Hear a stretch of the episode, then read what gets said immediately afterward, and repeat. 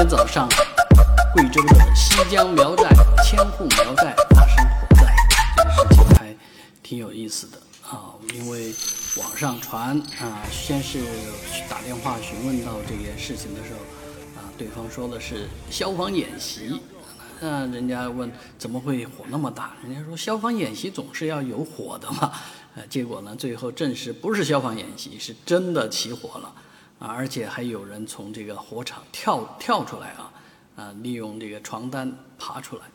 我是在几年前呢去过一次西江千户苗寨，这个地方确实是很漂亮啊。当然，这个进出呢比较困难，为什么呢？它的这个公路啊，当时的这个公路是沿着河沟建的，所以我们去之前发了一次大水。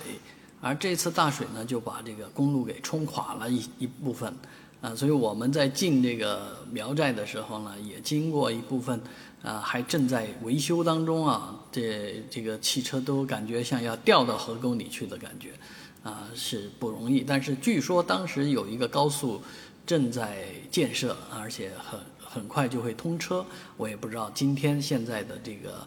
苗寨的进出是不是更加方便？当然，我们没有选择那个最壮观的木屋的这这一面，而是在它的对面，就是山上，也是建了很多房子，但是是现相对现代化的房子了。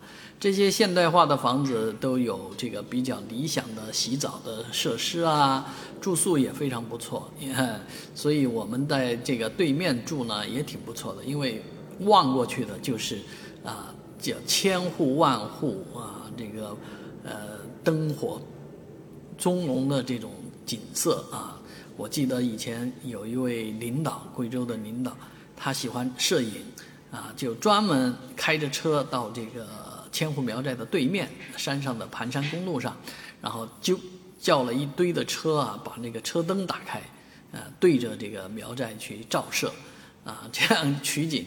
呃，拍摄会更好看一点。其实不管怎么说，这个千户苗寨啊，它是一个历史的传承啊，都是木屋子，所以从一开始就非常担心火烧啊，火烧连营啊。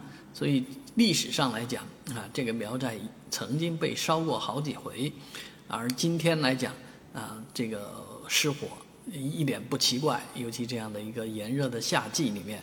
啊，但是呢，确实啊，灭火更重要。我看他们灭火设施都很齐全，所以只烧了一栋楼，而没有把其他的苗寨连连绵的苗寨烧起来。